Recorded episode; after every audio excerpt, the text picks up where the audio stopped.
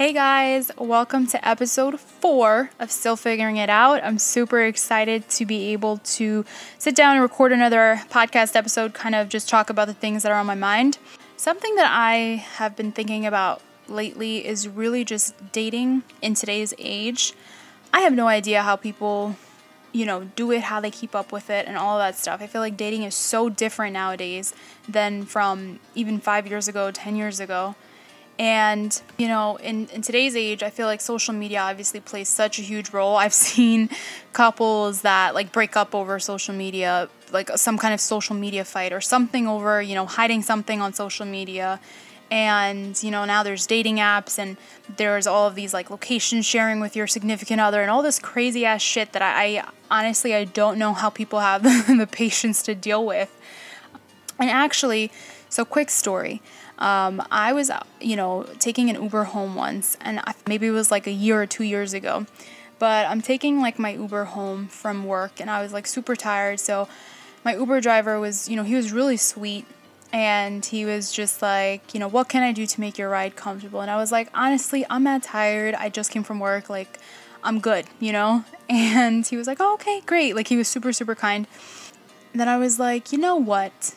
Um, actually, I want to ask you something and I want your opinion on it. And God bless this man. he literally sat there during this Uber ride for like, I don't know, five, seven, ten minutes listening to me go on like on a full fledged rant, you know, because I was upset about something and I wanted his his view on dating and all of this stuff. We ended up having like a super great conversation, but you know, I was just talking to him about how you know, the way relationships work nowadays, like they're so different. You know, with dating apps, people are constantly looking for that instant gratification, that constant swiping, you know, and that like the message notifications. There's actually a whole science behind just notifications in general and getting messages and phone calls and Snapchat, you know, notifications, all that stuff, and how it's related to this. Um, I guess like dopamine release, you know, that you essentially get this this dopamine release every time you get those notifications. And you it's kind of like an addiction, you know, that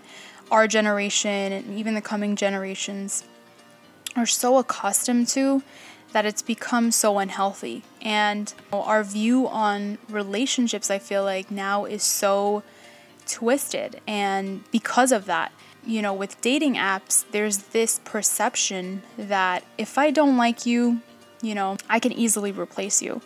Which, yeah, even before the dating apps were in place, like you still have that mindset. And you should you should still technically have that mindset that if someone, you know, is not meant for you, it's perfectly okay. They weren't your person to begin with. You can go there's millions of people in the world, you can go and you can find someone else.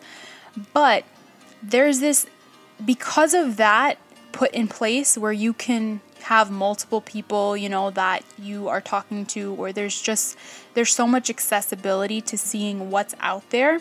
At least with the encounters that I have had or the experience that I've had with dating apps, people don't even put in the effort to get to know you and have a conversation and understand like like nobody is able to have a deep meaningful conversation to understand a person and no one like puts in that effort. And I feel like dating apps have kind of just become, you know, not for everybody, but I think in essence, what it's become is just a way for someone to get instant gratification and kind of just feel good about themselves for for a short time, you know, like with based off of how many likes you get and how many conversations you can have and all of the like this the shit that doesn't matter. I feel like that's what is boosting people's ego essentially and making them feel good about themselves and it's it's kind of like we're putting validation and value into the wrong things. And don't get me wrong, I know that there's people out there that have had like you know they've done the dating apps and they've been successful with it and they've been able to find like their life partners or their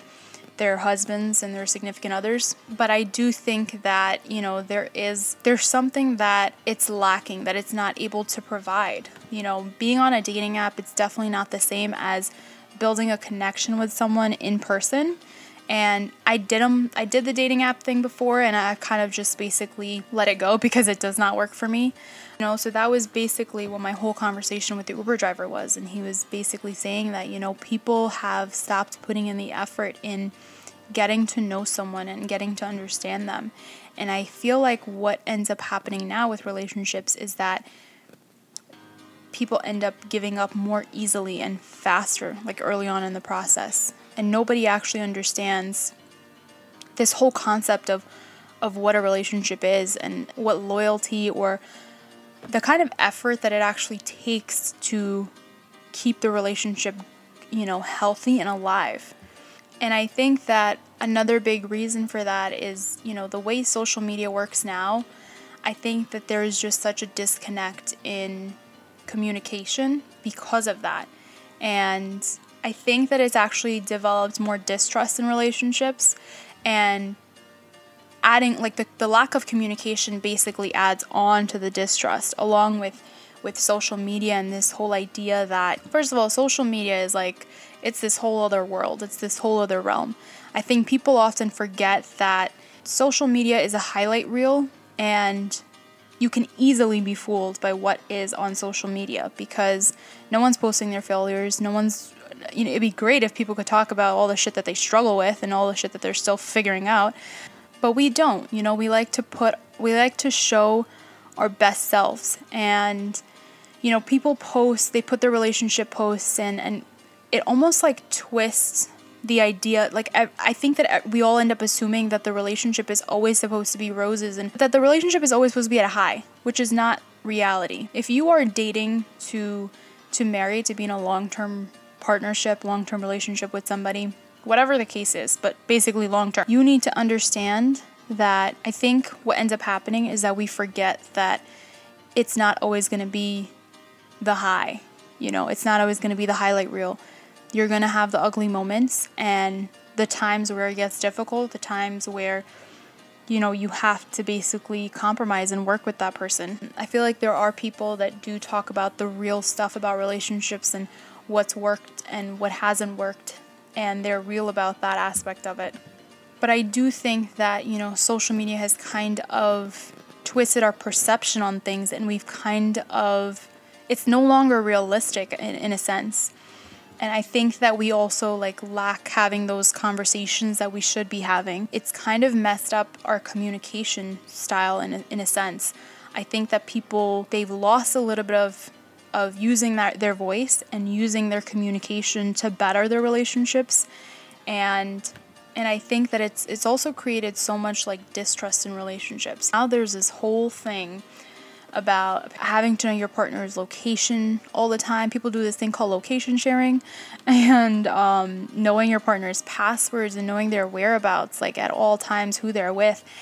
And I get it if you know if you have been with someone let's say if they have they've lied to you and now you're trying to you've given them a second chance and you're trying to rebuild that foundation of trust again. And i get why that that may be where you can't trust this person because they've they've basically broken your trust. So they have to rebuild that now. And i get i get in that sense or i get if if it's a safety thing. Like we do this even with our friends at times. You know you'll share your location you'll be like hey like this is where i'm at or you're in an uber or something like that. That i get but for the people that need to know their partner's locations and their passwords for every little account that they have, just for the aspect of, of knowing because you can't trust anybody. Like, I don't know. I just feel like that is so. I just don't get how can you make time for anything in your life, like any of the goals that you have, any of the things that you love, if you're just so concerned about whether this person is being truthful with you or not. I'm a firm believer in the truth will always come to light, you know? And don't get me wrong, like, I'm not, I don't want you to think that you'll just get played if you don't do all of those things. The truth will always come to light, and whatever is, is meant to happen will happen. It just seems to me that that whole aspect of I need to know your location and your whereabouts and who you're with, and if you're being honest with me, that whole aspect just seems like it's just taking up too much space in my mind and i don't even want to worry about that kind of shit. And i know it's easier said than done if you've been lied to and, and cheated on but if, if that's really who you become after having like bad experiences with somebody or negative experiences with someone then maybe it's time to just like take a break and focus on your own shit and being stable and secure in yourself that you know that if you're good to a person, you know, you're going to take that chance and you're going to trust that they're going to do their part to be truthful to you. And if they don't, that is their loss. That's not your loss to begin with. And nowadays, I see all these like videos and things about, well, how to get his attention, how to get him to reply back to you, how to get him to chase you, and blah, blah, blah. And like all this stuff that I feel like it just messes with your head. And I do think that you need to have, there needs to be lot, a little bit of logic when it comes to dating, even though it is, you know, a matter of emotions afterwards. But you need to know what you want, you need to establish what that person wants, you need to be able to figure out what works and what doesn't work for you and creating healthy boundaries in the beginning.